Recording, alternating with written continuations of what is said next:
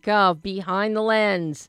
I'm Debbie Elias, creator and host, film critic, creator and host of Behind the Lens, where we go behind the lens and below the line with the movers and shakers, the TV and filmmakers, the writers, directors, producers, actors, costume designers, composers, uh, film editors, sound editors, mixers, you name it, we talk to them. And of course, we love our indie filmmakers. Um, that's one of our big, big, big, big supports uh, with Behind the Lens are our indie filmmakers. And we've got some amazing indie filmmakers joining us in today's show. Uh, at the midpoint of our show, this story of a documentary, Anatomy of Wings. I cannot wait to talk to the co directors and co producers, Nakia Redmond and Kirsten D'Andrea, uh, D'Andrea Hollander uh, from Baltimore. They have this wonderful documentary. It's been 10 years in the making.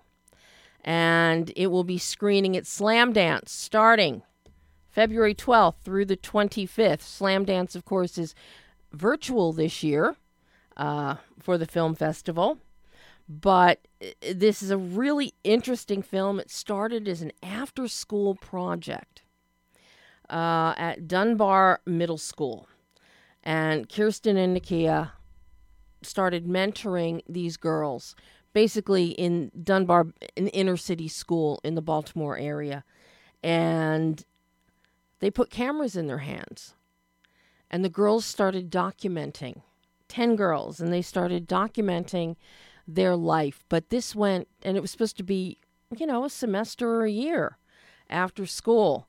And it grew into the next year and the next year, and more girls joined.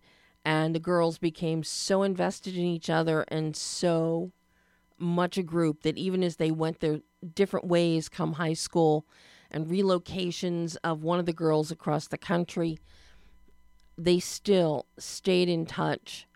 Still, some of them kept shooting. Um, but this documentary is a 10 year journey uh, that where these girls started and where they are now. And one thing it, it really shows us is the importance of after school programs with schools because it's not just about the program, it's about the byproduct of that, um, which is the camaraderie, the friendship that comes. So I can't wait to talk to Nakia and Kirsten. Um, and I can't believe this film is in Slamdance. This, for my money, is more of a Sundance film than Slamdance. Slam Dance, you think more offbeat films sometimes. Um, but this one it, it's wonderful, absolutely wonderful, and I cannot wait to talk to the ladies about this. But before Nakia and Kirsten, this is this is a man I can't. I am so excited to talk to him. Ravin Gandhi has made his first film, his writing and directorial debut, with a film called 100 Days to Live. Very, very interesting film. It's got so many twists and turns. It's a thriller about a serial killer. But everything is not what it appears to be. But what's interesting here is Ravin. Um, he is CEO of GMM Nonstick Coatings Company. They're the company that provides, and you've heard me talk about nonstick coatings before two years ago in connection with Dark Waters, the Todd Haynes movie about the DuPont litigation uh, that's been going on for years about the C8 chemical that is that's what's in Teflon and makes things non-stick. Um, but Ravin is CEO of GMM Nonstick Coatings, and they supply for Calphalon, for Tefal, all of this. But he just decided he loves writing, apparently. Um, we're going to get into this with him when he uh, shortly, but he loves writing. Wanted to make a film. Finally decided, heck, I own the company. I'll take a few weeks off and I'm going to make a movie. And that is exactly what he has done. I love this film. I did not see the multiple twists and turns coming. He's got a great cast, including one of my longtime favorite character actors, Jack ba- uh, Yancey Arias. He's been in Live Free, Die Hard, Bosch, Queen of the South. Um, he was Colonel Ramon in Shield Slingshot and on Agents of S.H.I.E.L.D. He's been in Castle Bones, CSI, Charmed, uh, all the way back in 2001, Hawaii Five-O. So excited to see him uh, in 100 Days to Live. Um, other uh, supporting cast Gideon Emery, Colin Egglesfield, uh, Heidi Johanningmeier. Just, I can't, I'm very excited to talk to Ravin about this. And also, his craftsmen, his his crew.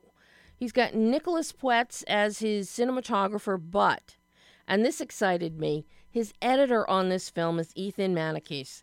Ethan uh, did the editing for Jonathan Jakubowicz on Hands of Stone, the Roberto Duran story, starring Edgar Ramirez playing Roberto Duran. So I'm very uh, this this is fun. I mean, the guy is the CEO of a company. He decides I'm going to make a movie. So, for everybody out there, all of you want to be filmmakers, hey, it doesn't matter what you're doing, uh, what you're doing. You can always make a movie. So, uh, very, very excited to have Ravin uh, so we can talk to him.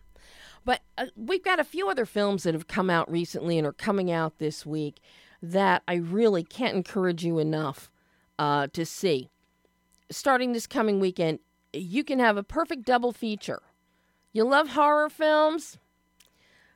Do a double feature with Legend of Fall Creek that is coming out and and add on to that Black Pumpkin.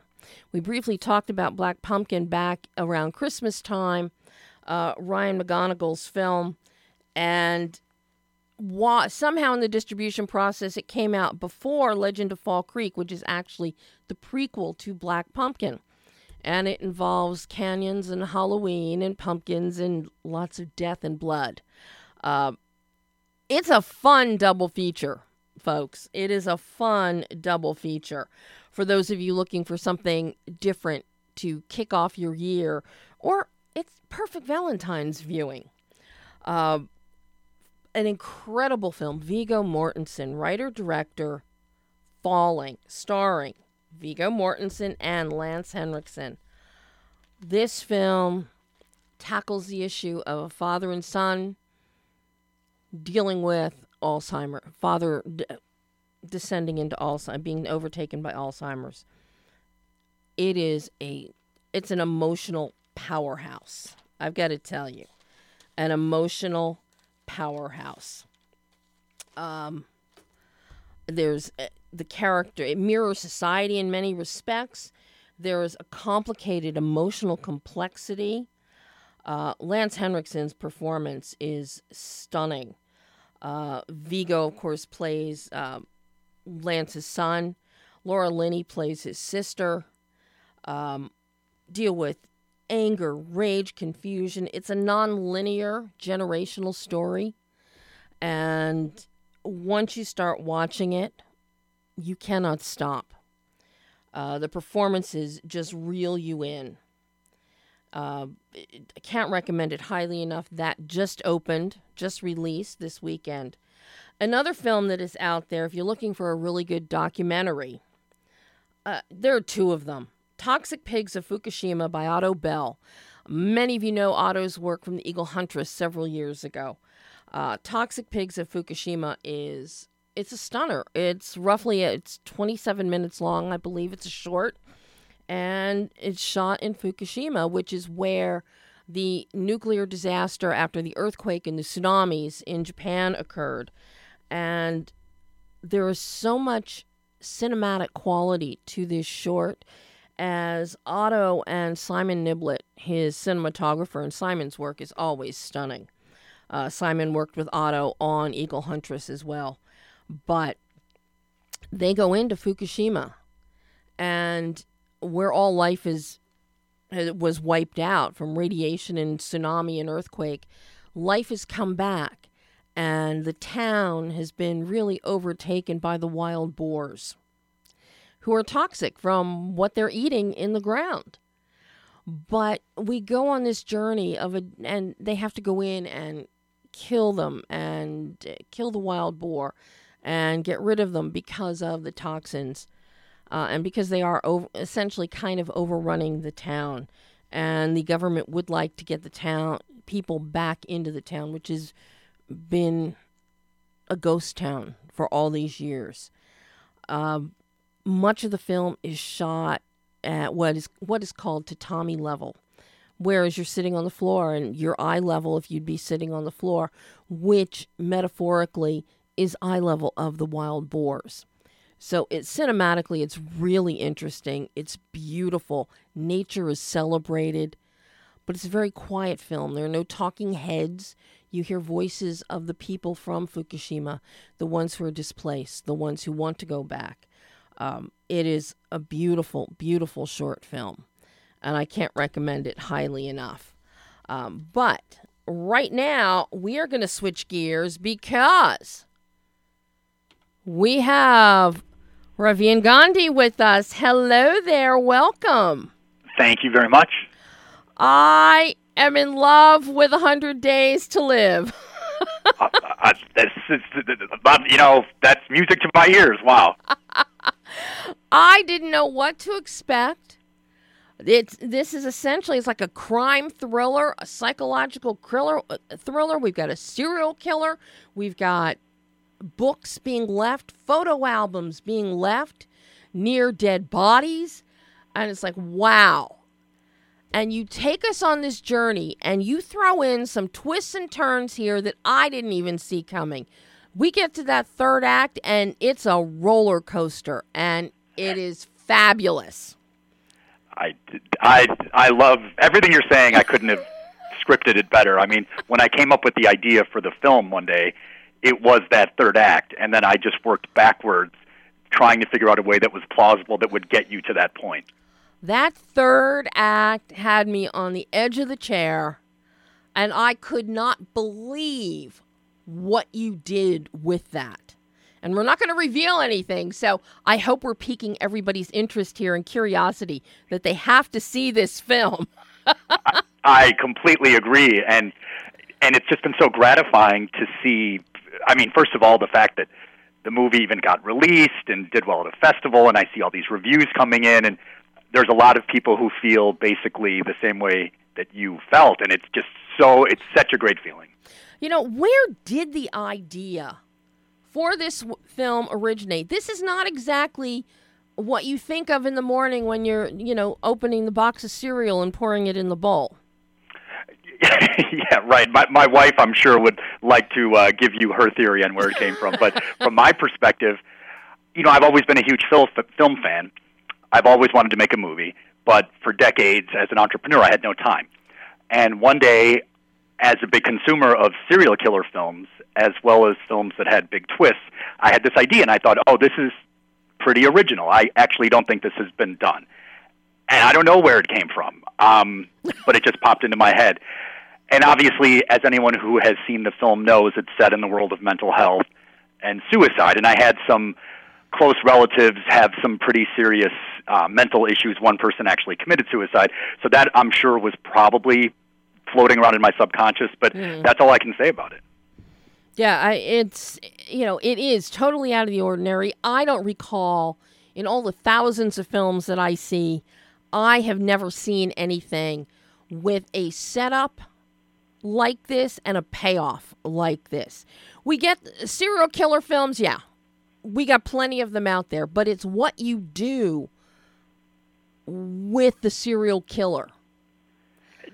Yeah, I really um just the notion of payoff yeah. has always been important to me and and we did many test screenings when we were in the edit where we would get 30 to 60 people in a movie theater and they would fill out forms and we with my editor Ethan Maniquis, we were able to finally cut to the heart of things where for at least that first half of the movie mm. you may not be sure why we're showing you everything but by time you get to the end of the film you go oh okay i get you know so we we tried to cut out every single thing that was inessential to to really have that payoff well and this is this is one of the great things about this film Ravin, is your editor. I am such a huge fan of Ethan's work. He cut Hands of Stone for my friend Jonathan Jakubowicz. Um, I, Ethan is an incredible editor. And editing is where you really can find the heart of your film. He is such a pro. And uh, I moved him to Chicago for three months uh, in a new apartment three blocks from my house. So I would always go over there and and sit with him for hours and hours. And he was just so great in the way that he would say, "Okay, well, what are you kind of looking for here?" And I would say, "Well, you know, this and this and this," and he would come back and be able to translate what I said into such a tangible form. And then if I said, "Well, actually, now that I see it, I'd like to do this different thing," he was able to just forget all the hard work he had done on a certain sequence and take it in an entirely different direction as if it never even existed. And it was just absolutely phenomenal. This movie would not have been close to as good as it was without Ethan. He is so gifted. He he truly is a storyteller in his own right. Um, well, he's a director. I mean, you know, he's a real filmmaker. Oh, I've read many of his scripts. I mean, he's a real star. And I was just so lucky to get him during this down period where he had a few months off. Um, but he's, I would say, throughout the entire process of me deciding to make a movie and and taking a few weeks off of my job and just this whole crazy story, he has emerged as the person who was like the, the judge, the person whose judgment I trust absolutely the most from a cinematic storytelling perspective. So this uh, this whole idea of you being CEO of a company and taking the time off to make this film, it just flabbergasts me. Um, so many people they say, "I'm going to make a movie. I'm going to make a movie. I'm going to make a movie," but they have this excuse, that excuse. Um, you being CEO, that is very time consuming, and as an entrepreneur with other business ventures as well. But you still you said, all right, that's it. I'm going to make a film. So by work, I'm taking off for a few weeks. Um, you know, when you decide to do that, how do you shift gears in and put on your director's hat and jump into a full blown film production? Well, I had done a lot of preparation before we started shooting, so I had uh, storyboarded the entire movie. Um, where you know I spent a few days, you know, crawling around on the floor of my office with the storyboard artist, saying, "Okay, in this scene he's doing this, and in this scene I want it to look like this." So by the time I had a DP, I was able to show him basically a 300-page PDF saying, "This is what the movie's going to look like."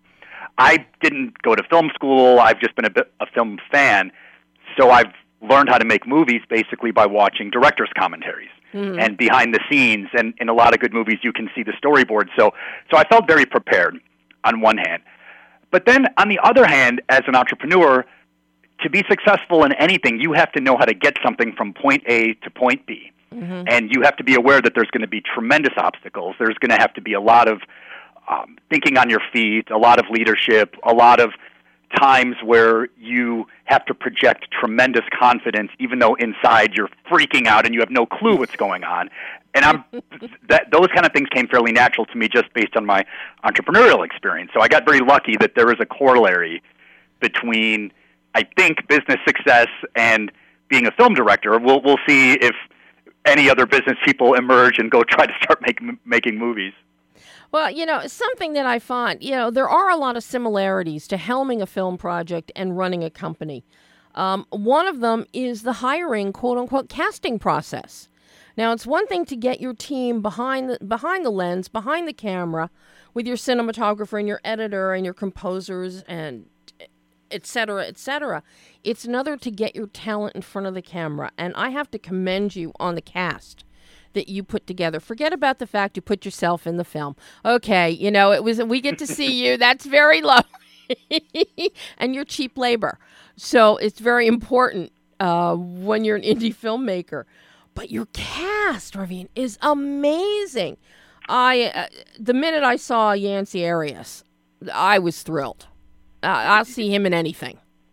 Yeah, he's a pro's pro, absolutely, and he was good friends with um, one of my producers.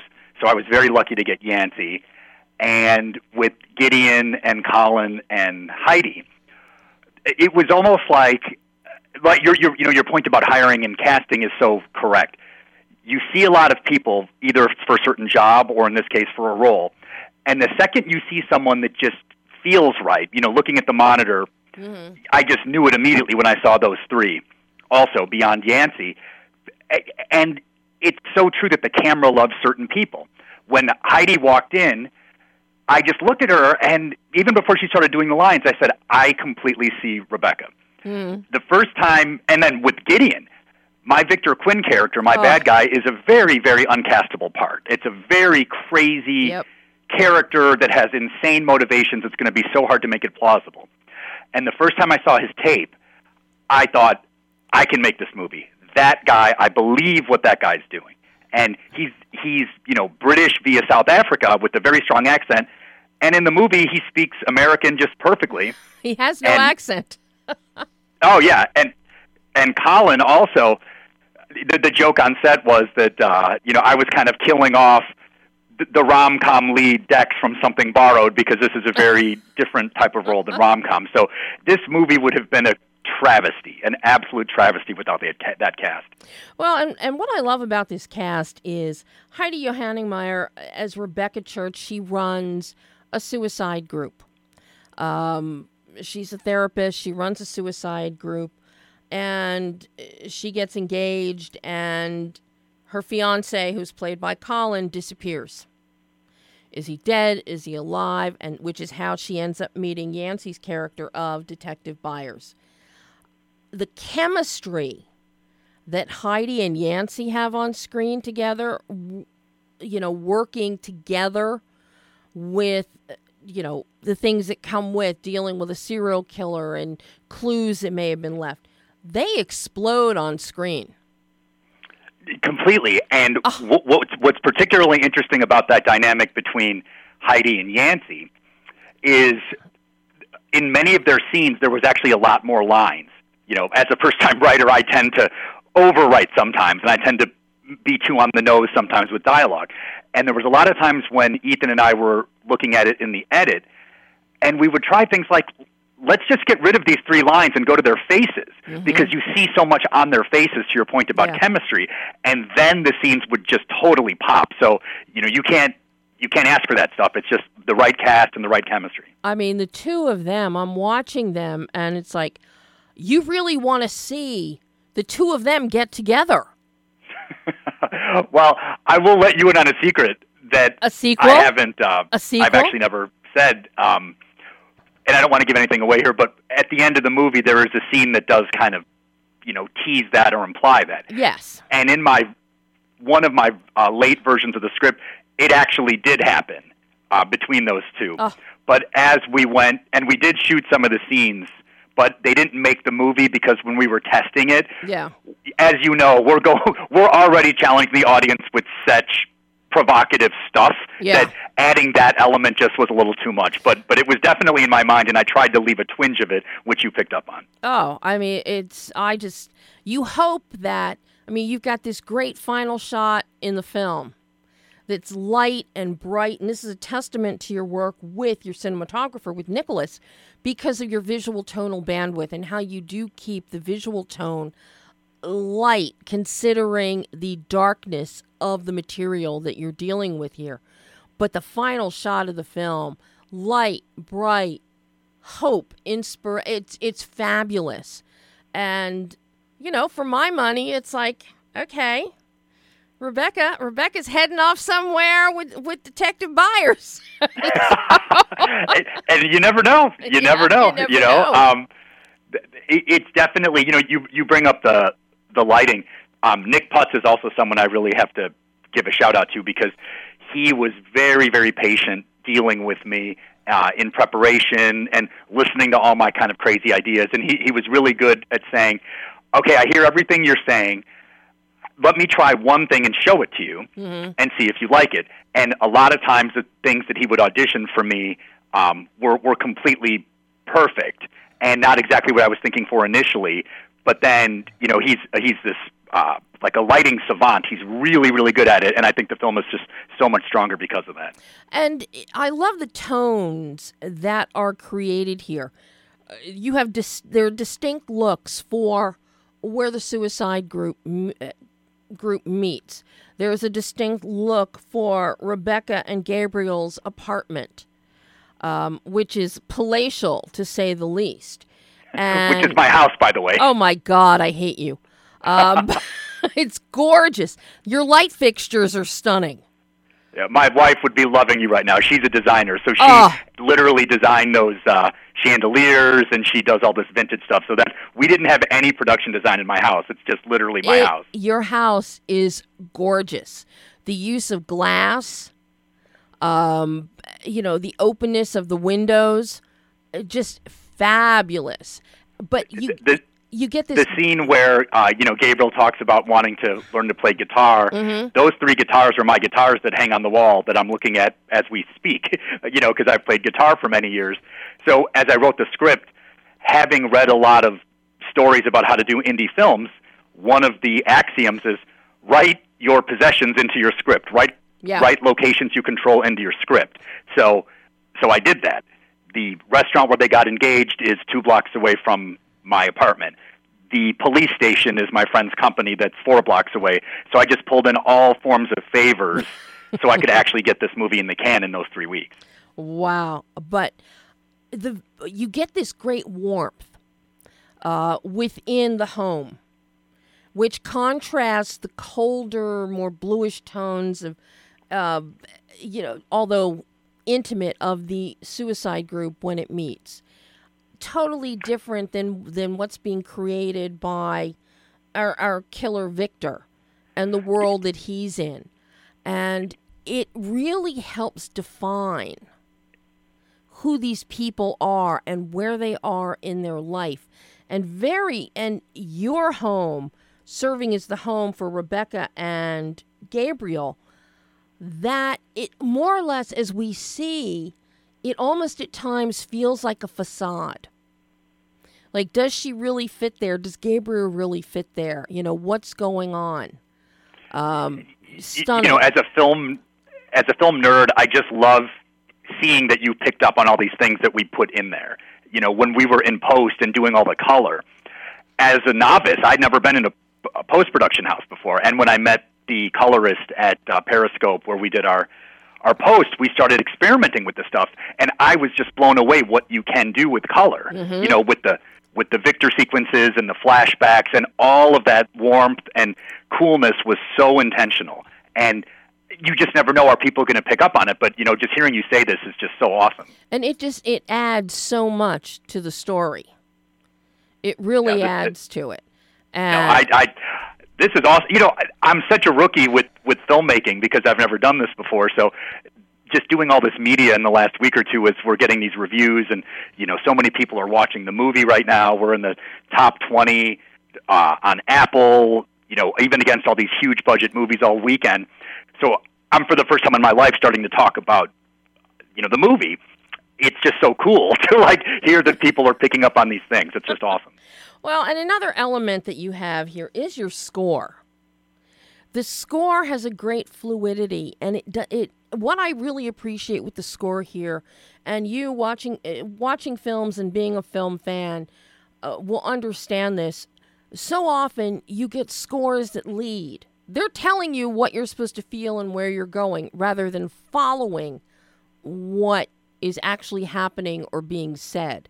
Here, your score does not lead. It's an undercurrent yeah, that follows. Nima Fakhrara and and Naveed Hijazi I actually met them through Yancey. They they were friends wow. with Yancey. So after we were uh, in post, Yancey introed me to Nima, and I was in L.A.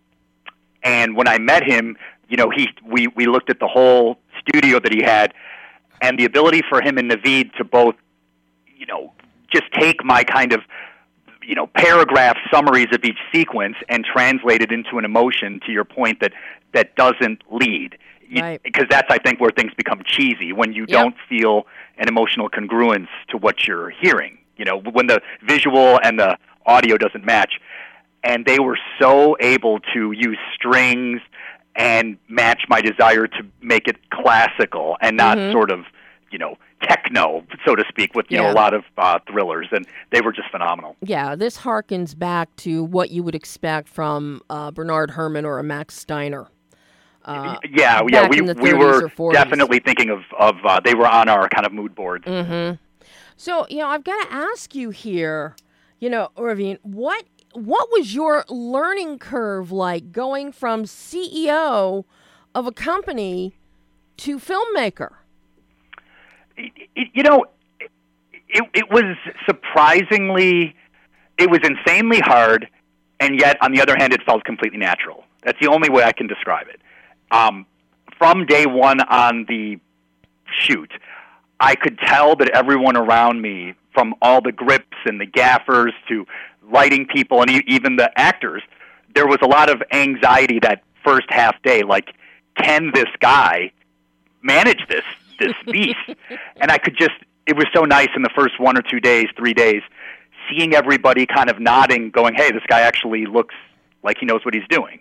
And a few times when you you know you're running out of light or you only have 30 minutes left before the sun goes down or we have to decide what scene do we not do in order to prioritize something those areas just came very natural to me because I'm used to making decisions on the fly, you know, sure. with with my business, and there was a lot of corollaries.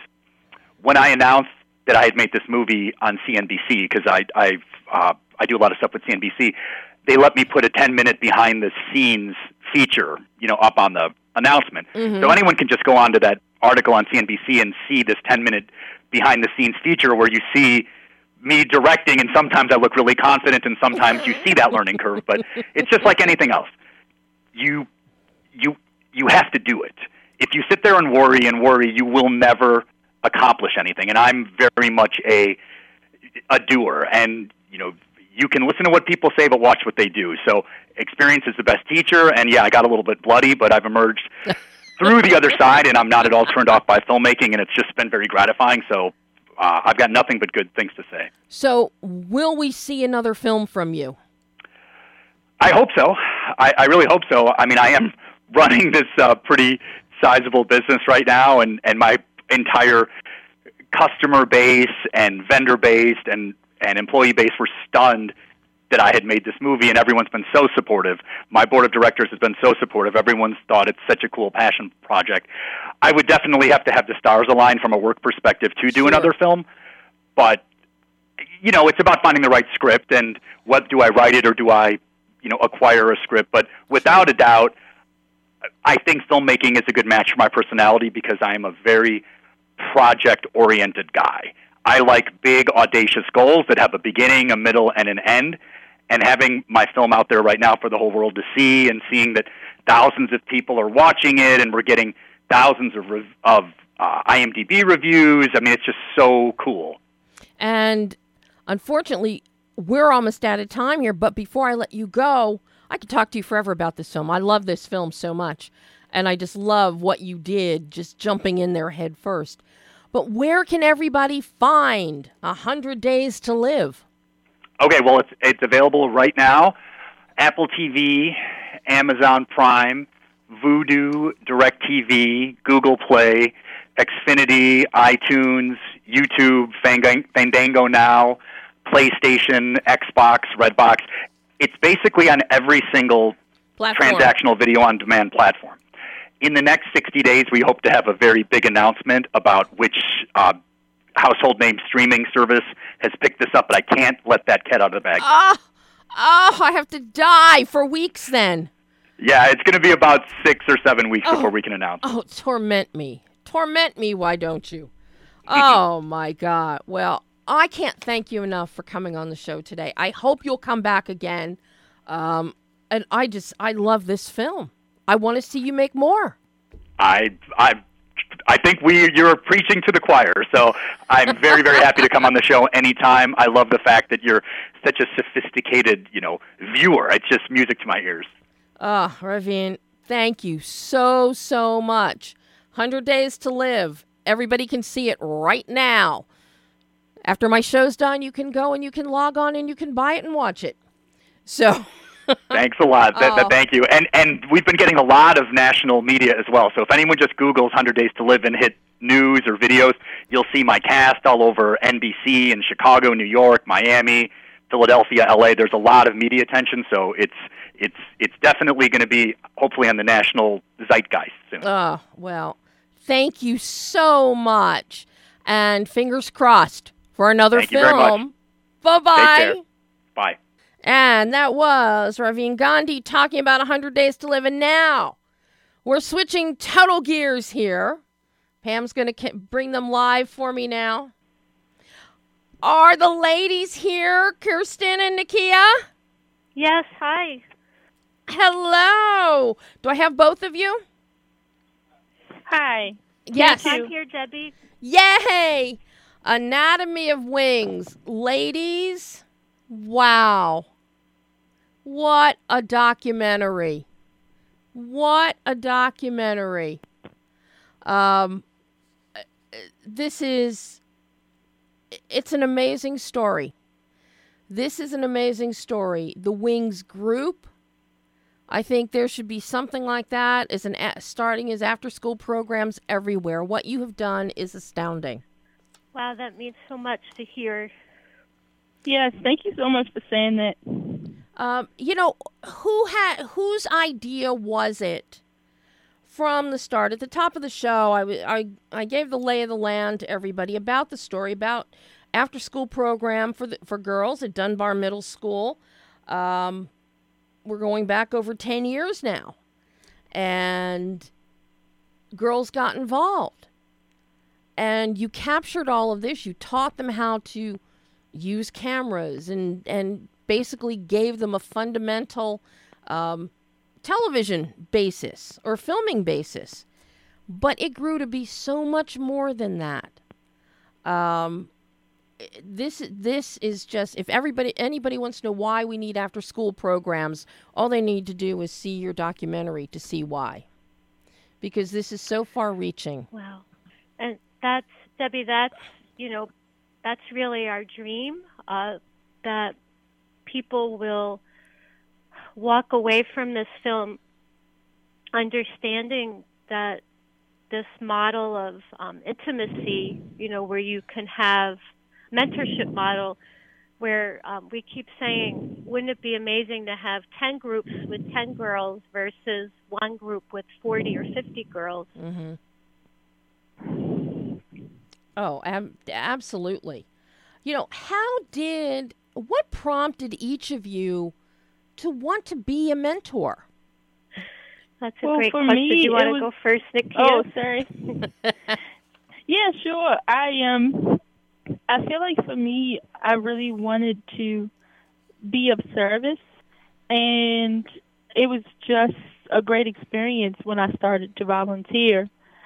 Um the space was just so open and welcoming that I felt like it was the perfect place for me to to be a mentor.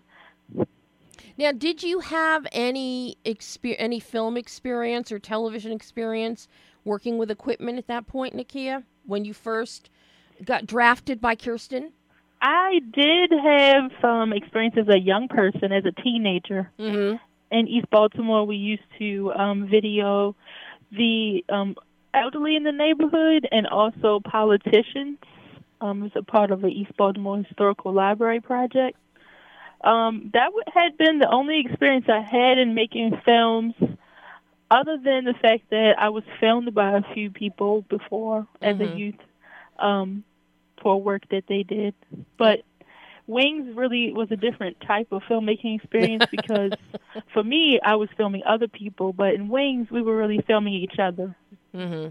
And Kirsten, what I know that at the time you were you weren't working, um, you didn't have a full time job, and but what spoke to you that made you say, "I want to mentor. I want to develop this program." Wow. Uh, well, we, you know, Nakia and I had originally met volunteering um, for a group that was run by our friend Allison Welch, and they were they started out doing art and yoga and sailing, Mm-hmm. and it there just through a natural occurrence of events, we um, we needed to kind of revamp and uh, see how we could sustain. And at the time, I was teaching either drawing, like literal drawing with charcoal observational drawing, and I was also uh, teaching video skills part time um, at MICA, uh, the college where I teach now in, in Baltimore. And it just seemed that it, it just seemed that, and, and also I think it's important to say. So this is 2008, and it's mm-hmm. before we can um, video with our cell phones. Right. So it just seemed like the most powerful thing to do was could we raise some funds, which the college supported us with. Could we put cameras in the in the hands of these young women, and what would the choices be that they would make to image their own likeness in their own world? Mm-hmm. And this is something that I think is so interesting watching this documentary to see what the girls are shooting of themselves and each other in 2008, 2009 versus where they end up 10 years later in 2016, 17 um, years. Uh, yeah, number of years later. Sheila, I think, is one of the most interesting. Here you have this timid, shy little girl with her flute. And eh, then years later, she's a mom and she still has dreams. and it's like, okay, what happened to that cute little girl with her flute? And you see, you watch this with each of the girls. And that's something that is so striking is that your wings it really gave each of them wings while it still let them essentially fly together no matter where life has taken them. Um, you know, how how challenge did you know you were going to put this together in a documentary when you started filming and the girls started filming all those years ago? We um, we do get asked that question, and the answer is is both yes and no. Uh, it I don't know how else to explain it. I've been really blessed um, to be able to meditate very deeply. Mm-hmm. so when you're in that very quiet, slowed down place, sometimes you can really feel what's happening, and it's happening. It's going to be happening with or without you, sort of feeling, because it's just meant to be. And so, in the beginning, it was really about teaching the skills and and seeing what was important to the young women to film in their lives. But I think there was there was also a part of us that we maybe didn't completely understand why we were coming back each week. Mm-hmm. And so all of this added together, it's like we knew we were on a path for something, which maybe we didn't know what it was all the time but the film was just happened very naturally and organically. Mm-hmm. Now, you know, through the footage that we see in the documentary Anatomy of Wings, there is a lot of very, very personal and private information that the, that the girls talk about over the years with each other. Was there, and when when they're doing it at that point in time, be it 2011, 2014, 2012 I don't think they figured that all of this would end up in a compilation at some point uh, down the road. When you were putting this together, was there any kind of trepidation from the girls or yourselves as to what footage to incorporate, what to leave out, and then finding that through line through all of this footage that the girls and yourselves amassed over the years? I, the answer yes, you to can that imagine is it was a lot. Yeah. Uh, yes. Yeah. Well, Nikki, I'm thinking too about all the focus group screenings that you put together in response to this question. Can can you talk about that? Yeah, so me being a new filmmaker, I really wasn't aware that Kirsten had to tell me that, you know, films really don't go through large audience focus groups before they come out. So I had to figure out like, well, how can this film still be seen by a few people in the community to make sure that we're telling this story in a way that's authentic. Mm-hmm. And so what what we did is we just gathered a few people um, from different makeups in the city and we also did it in a few other places just to just to make sure that what we were sharing could be easily stepped into if you were someone who wasn't a part of our group. Mm-hmm. And and we definitely didn't get it quite right a few times. you know, people were asking us questions like, "What is this space that you have? Like, why are you even filming in this way?" And and we ended up using those focus groups to really hone down on like making this message clear.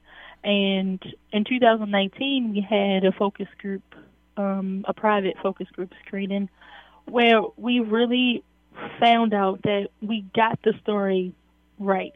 Like, yes, we have so much to share, um, and and some of those conversations that we didn't include in the edit um, were definitely important, hard to not keep in, but we had to make it so that the story felt universal and each Mhm. character complemented each other.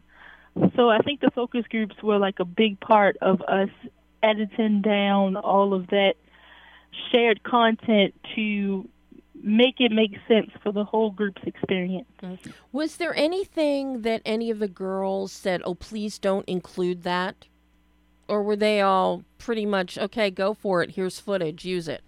Yeah, even I was like, um, please don't include that. you know, all of us were like, especially me, I'm like, do I have to cry in every scene? Which I don't, but I do cry in the narration part. You do. Um, you do. yeah. But the thing is, it's. I mean, Nakia, it's so genuine. Your emotion is just, just comes through so beautifully. Um, through uh, through the inter, through the interstitial narrations that you have, um, and it, everything you're saying comes from your heart, and it really serves to buttress the footage we're seeing of the girls.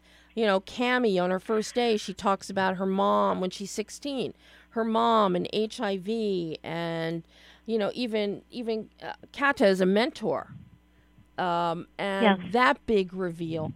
All of this, you cannot watch this, and I'm sure for you, you could not put this together and not be moved. Yes, and every everything that you're saying, um, Debbie, is we. You know, it's important to know that the young women were also come part of the focus groups. You know, hmm and they so they were. We had our own focus groups amongst ourselves and sharing the editing along the way, and and there were you know maybe some things um, where people felt like, well, that's more about my family member, so that might not be appropriate. hmm I think that um, all the young women who star in the film were very wanted to be respectful, um, you know, of those around them who had had the courage, courage to be around them as they were being filmed. But um, see, this was part of our process. Actually, editing and discussing what should stay in and what should come out was really basically the same thing that we experienced in the classroom together. hmm The same type of discussion. Yeah. And um, the the hardest part for all of us is to be so emotional. Um, well, I don't want to give a um, a spoiler, but there is a part of the film where we're all emotional together, and um, Yes, a lot of is. discussion around why that was important to keep that scene in the film. You've got a few Yeah. scenes like that, Kirsten. You've got you've got a few like that that are just so emotional. And uh, one of the great things that this documentary lets us do also, it's not a get in and get out kind of situation.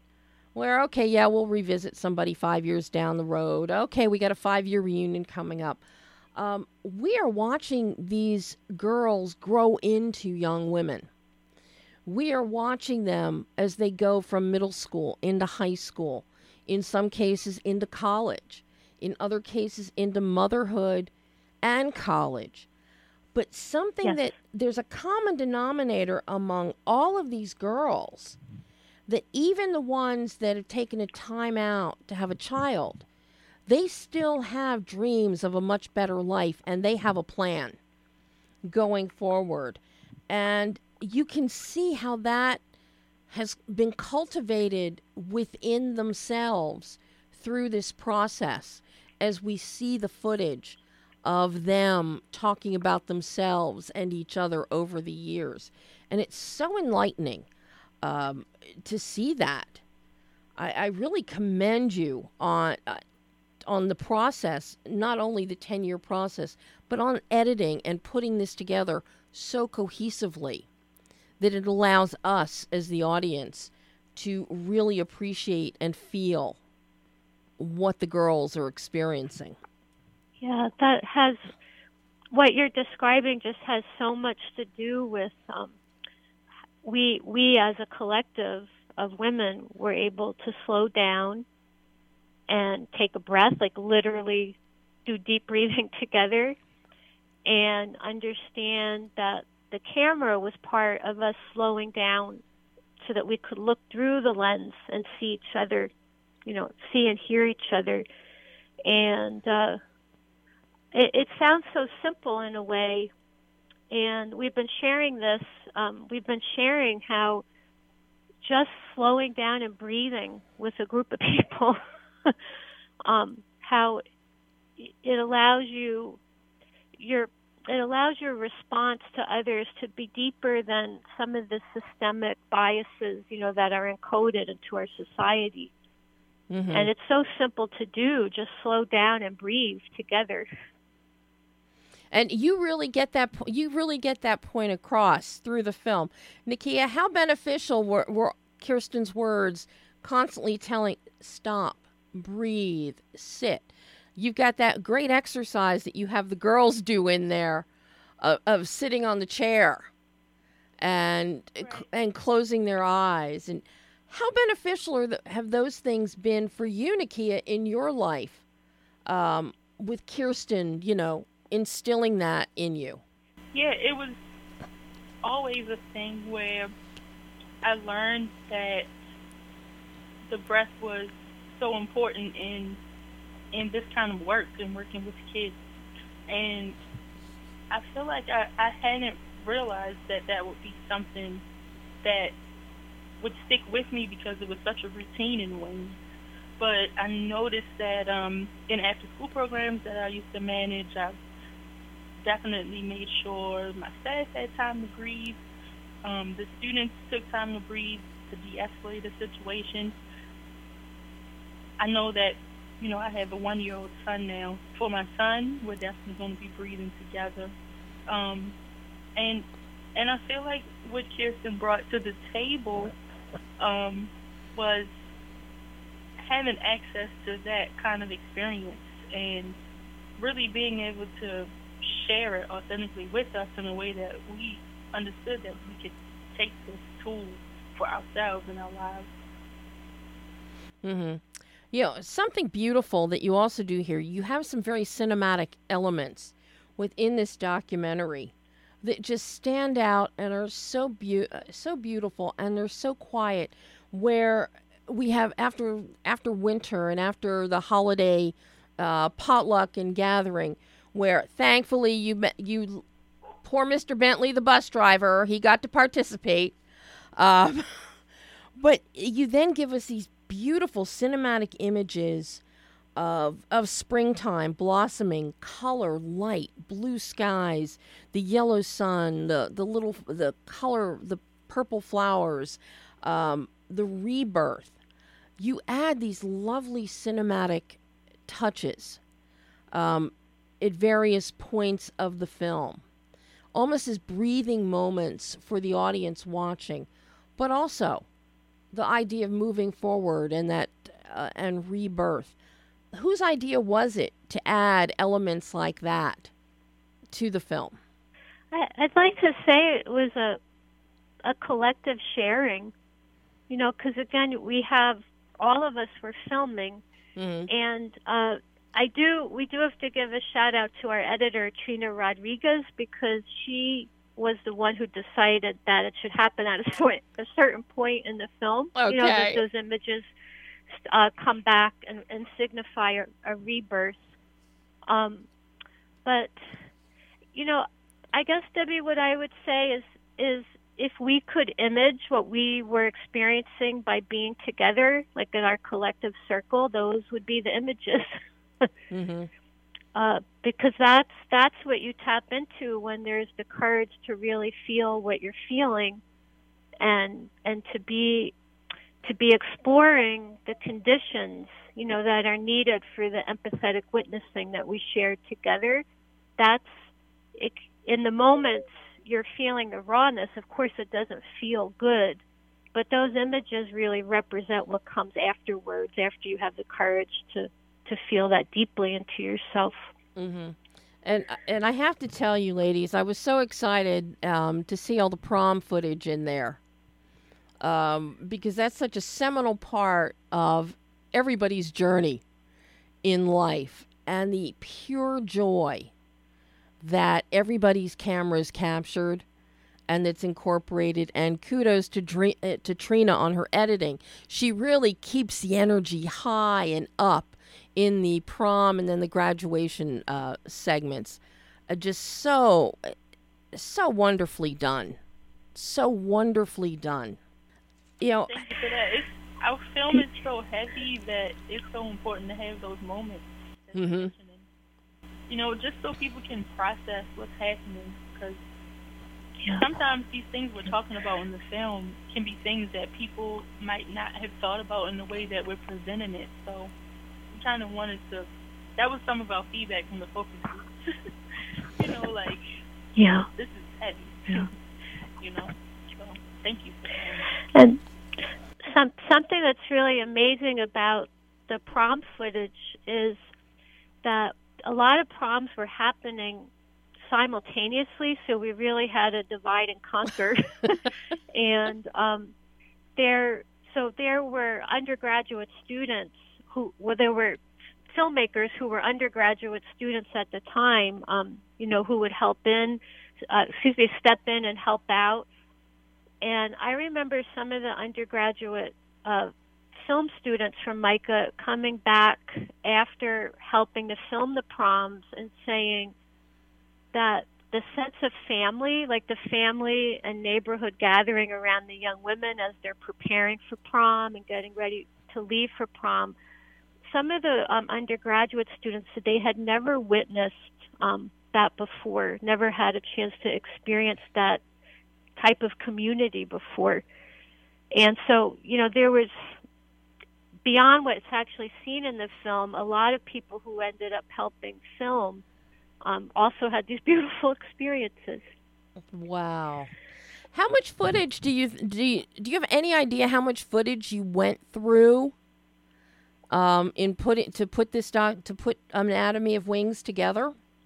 That is the yeah, because our our media management enough to make your kind of your eyeballs roll back into your head. Um, I have lost track of how many hours of footage that we have from from 12 years of filming. I know we're have at least 15, 16 terabytes of footage. Oh my god. if that answers your question. um, yeah. that's a heck of a lot of footage. Yes. Oh yeah. my god. Wow. And this is before this is before 4K. You know, a lot of this was shot like HDV and you know mm-hmm. in the early years. So this is a lot of footage because it's not even taking up the room that right. uh, our footage these days takes up. Wow.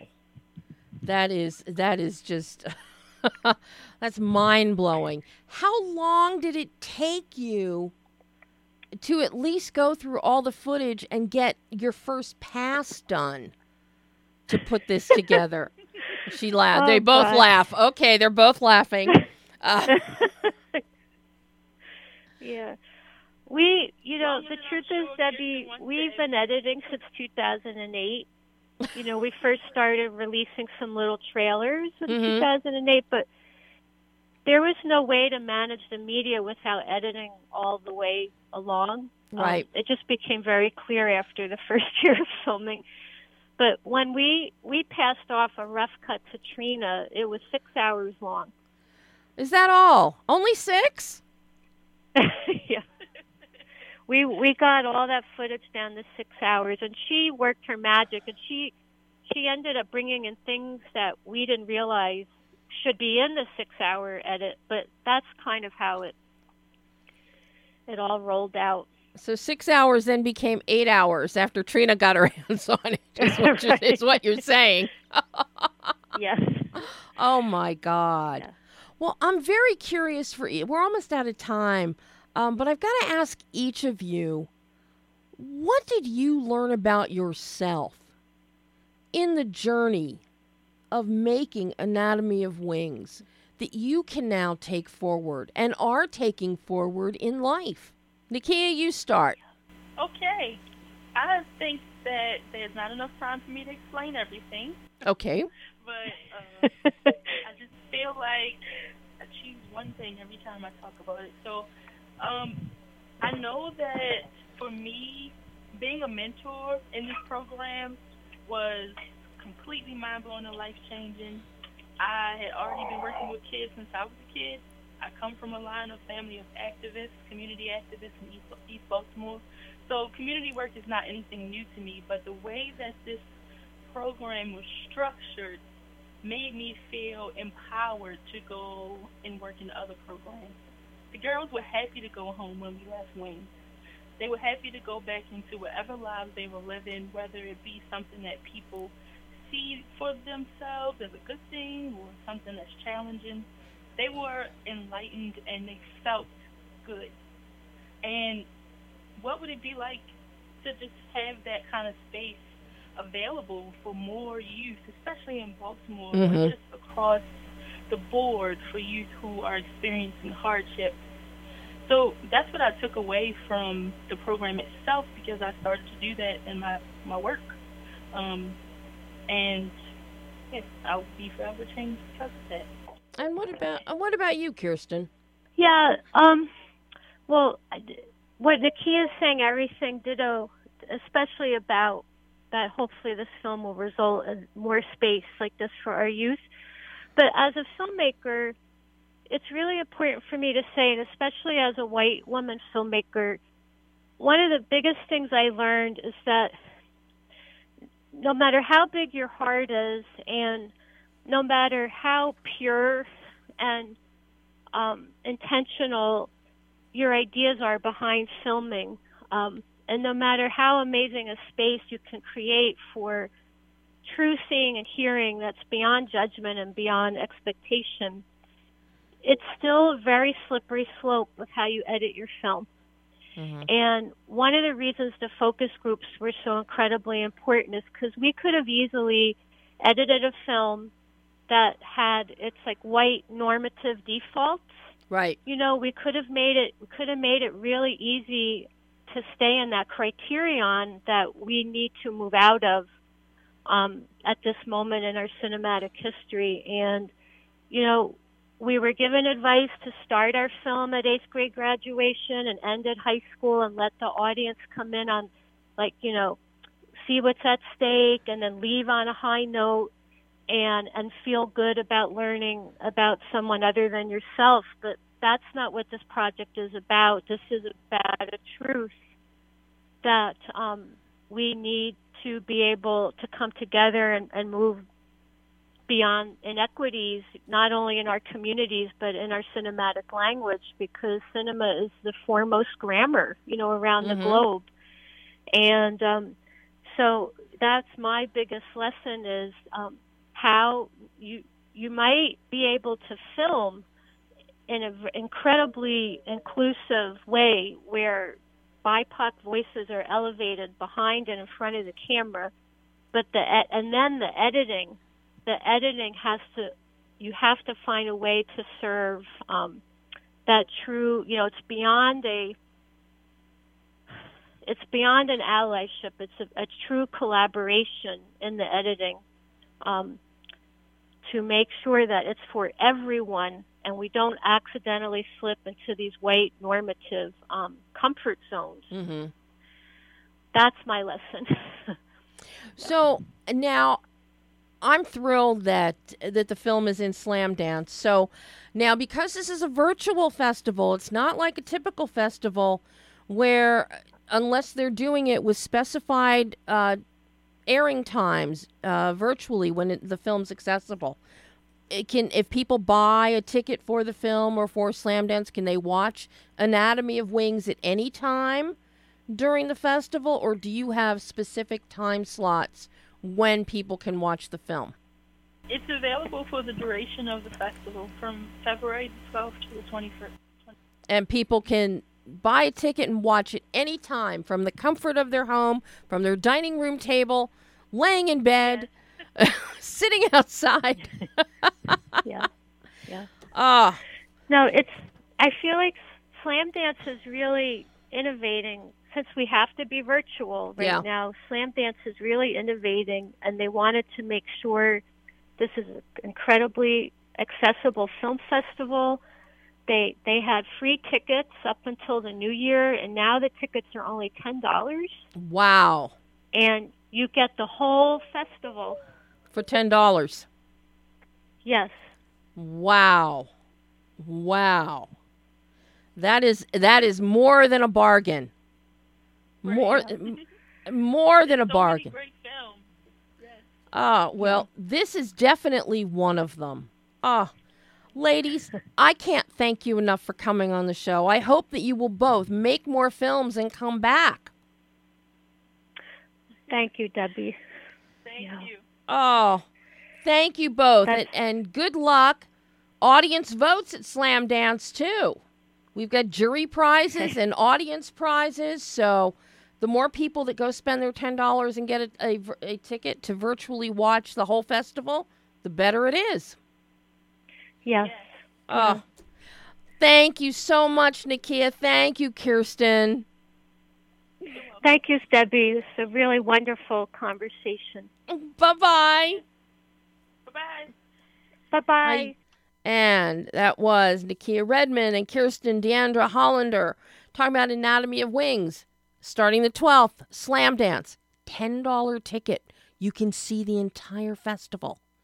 Wow. Wow. Ah, amazing. Well, that is definitely all the time we have today. Another good film, 100 Days to Live. It's out there now. See it. Next week, we've got another full house with Hopeless Romantic and the Friendliest Town. And how friendly that town is, we're going to find out. So, until next week, I'm Debbie Elias. This is Behind the Lens.